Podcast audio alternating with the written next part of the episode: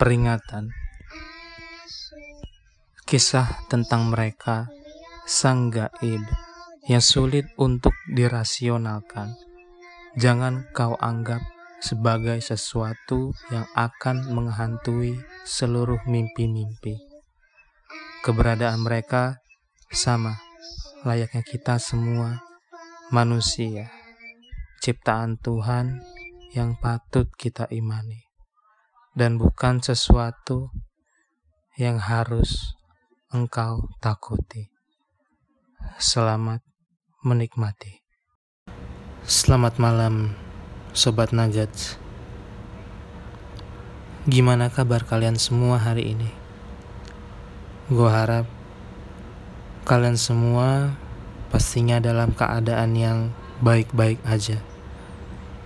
Selalu dalam keadaan yang sehat, selalu dalam keadaan yang pasti tidak akan pernah terlewat, riang dan gembira. Pada malam kali ini, izinkan gua untuk kembali menemani kalian dalam segmen This Horror, Mr. Papoy cerita tentang pengalaman horor.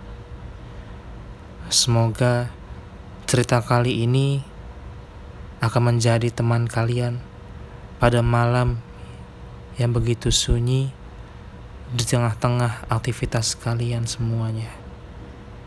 Semoga kalian semua menikmati.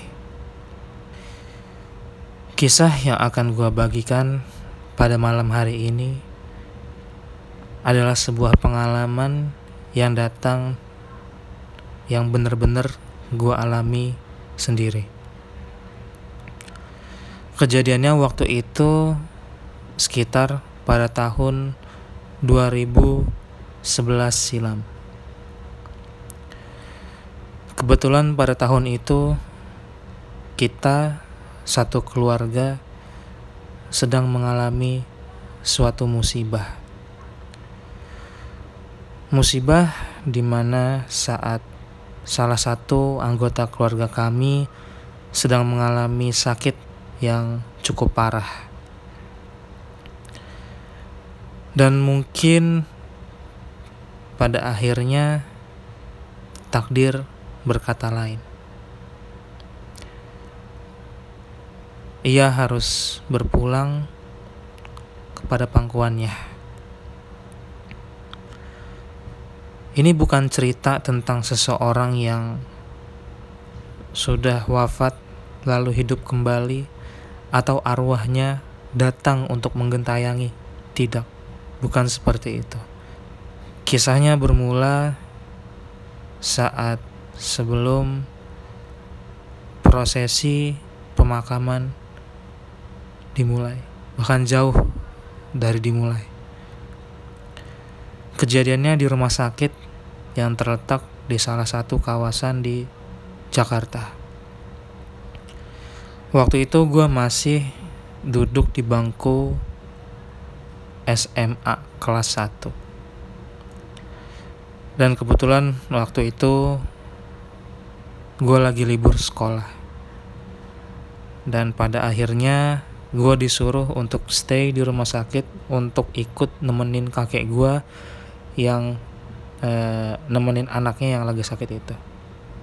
Singkat cerita setelah almarhum eh, dipanggil ya maksudnya telah dinyatakan meninggal akhirnya eh, kita semua di situ menunggu untuk me, kayak prosesi pemandian pengkafanan dan lain-lain jadi eh, setelah beliau salah satu keluarga kita udah dinyatakan wafat eh, sebagaimana layaknya memperlakukan jenazah ya dimandikan uh, dibersihkan dan dikafani. Jadi waktu itu uh, kebetulan gua nggak ikut ke dalam ke dalam itu maksudnya karena uh, salah satu anggota keluarga gua itu sedang lagi ngurusin administrasi gitu modelnya ya. Dan kebetulan jenazah juga udah selesai untuk di selesai dimandikan dan proses pengkafanan pun sudah selesai. Sebelum kita uh, berangkat pergi ke ruangan ya ruangan tunggu.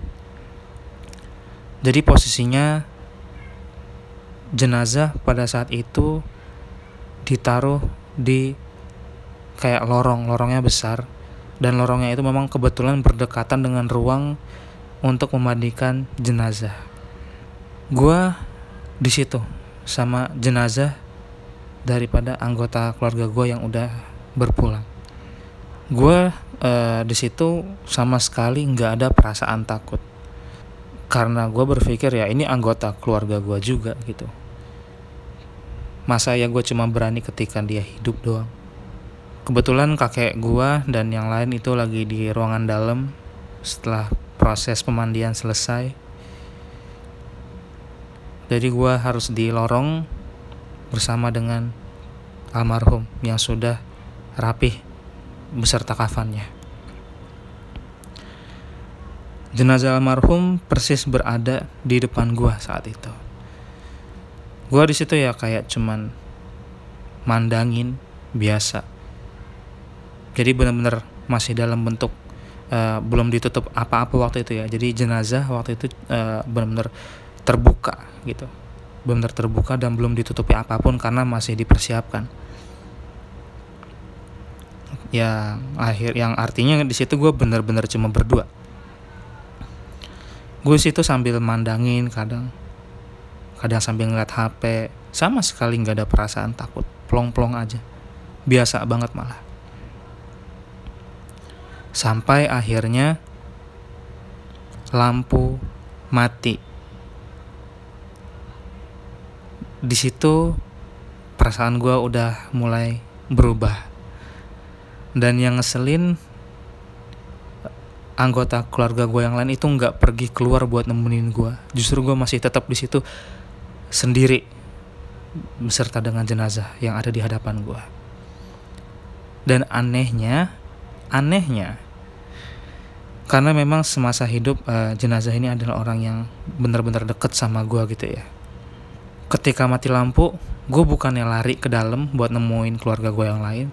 Justru gue di situ pegangan sama meja ya bukan meja sih kayak buat ngangkut eh, orang-orang yang kecelakaan atau sakit ya. Tapi kayaknya ini sih meja yang kayak terbuat dari besi cuma ada rodanya gitu. Khusus buat jenazah kayaknya sih seingat gue gue langsung ngedekatin badan gue ke situ dan pegangan di situ. Jadi gue pegangan sama uh, meja yang di atasnya itu ada jenazah salah satu anggota keluarga gue kalau nggak salah waktu itu sekitar pukul setengah dua malam keadaannya tuh bener-bener sepi banget sepi banget. Gue nggak dengar sama sekali suara dari anggota keluarga gue yang ada di dalam. Gue sama-sama sekali nggak dengar bisa nggak bisa dengar suara mereka. Sampai berapa menit? Karena keadaannya gelap banget. Jadi posisinya itu gue berdiri uh, badan gue nggak menghadap ke jenazah tapi ke arah lorong otomatis di tangan karena gue pegangan pakai tangan kiri berarti tangan yang tangan kanan gue ini kan kosong ya. Maksudnya nggak nggak ada apa-apa di situ. Sampai pada satu ketika lampu di situ kayak mau nyala cuman kayak masih apa sih namanya kayak masih berusaha buat nyala gitu loh masih kedap kedip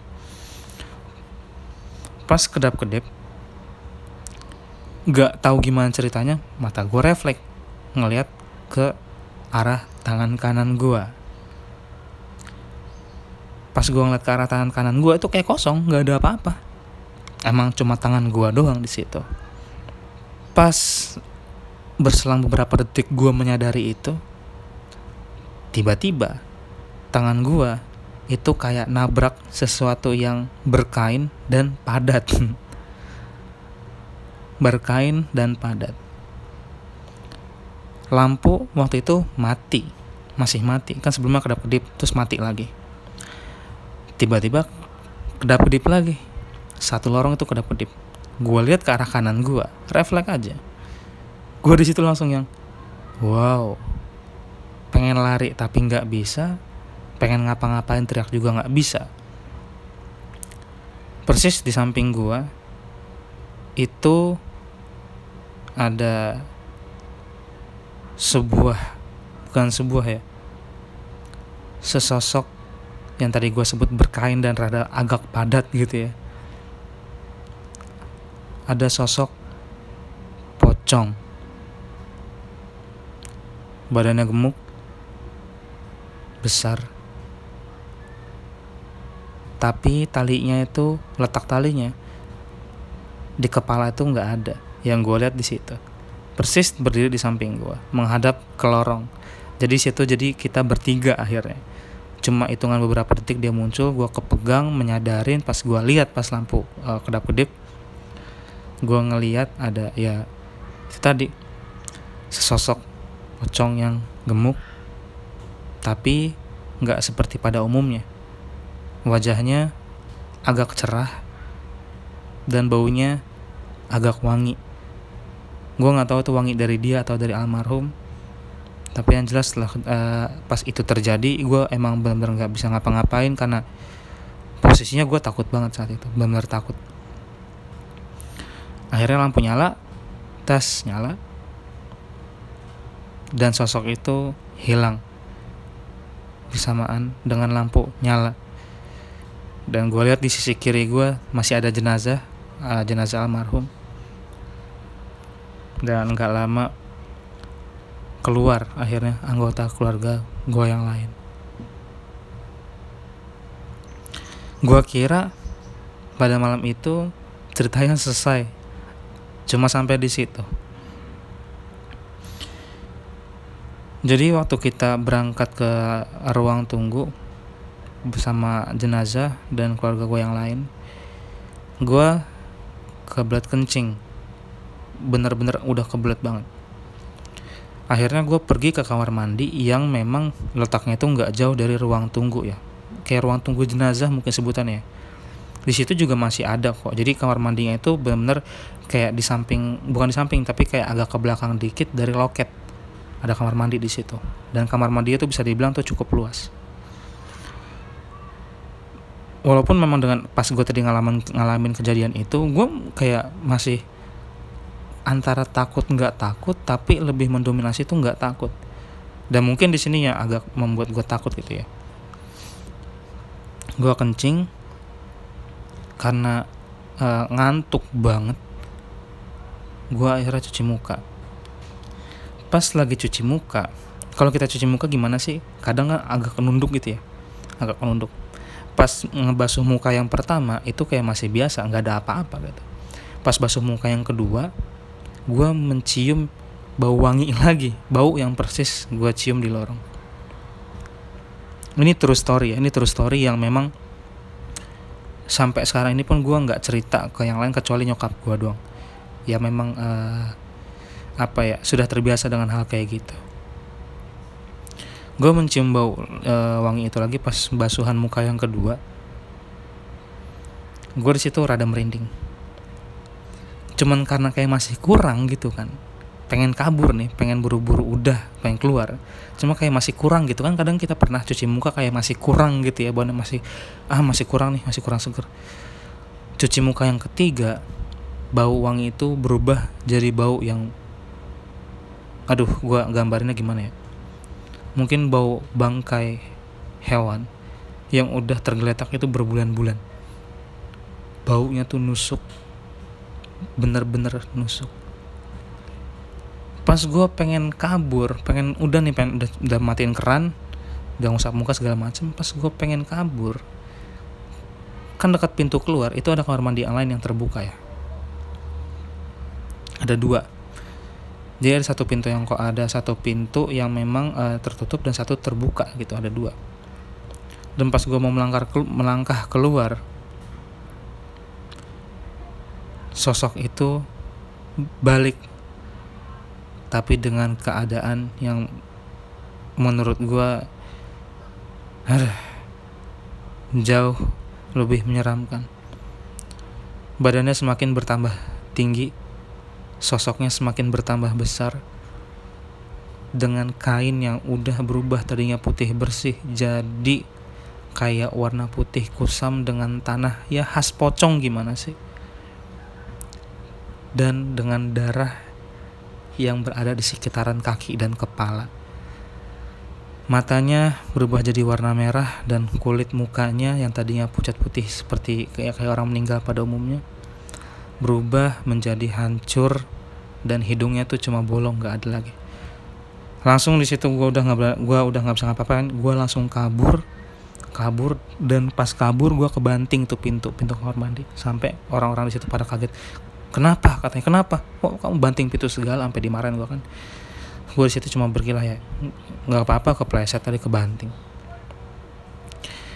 Dan semenjak saat itu gue jadi yang namanya buat ke rumah sakit ataupun stay gitu kayaknya udah males banget rasanya udah nggak ada keinginan lagi untuk namanya stay di rumah sakit.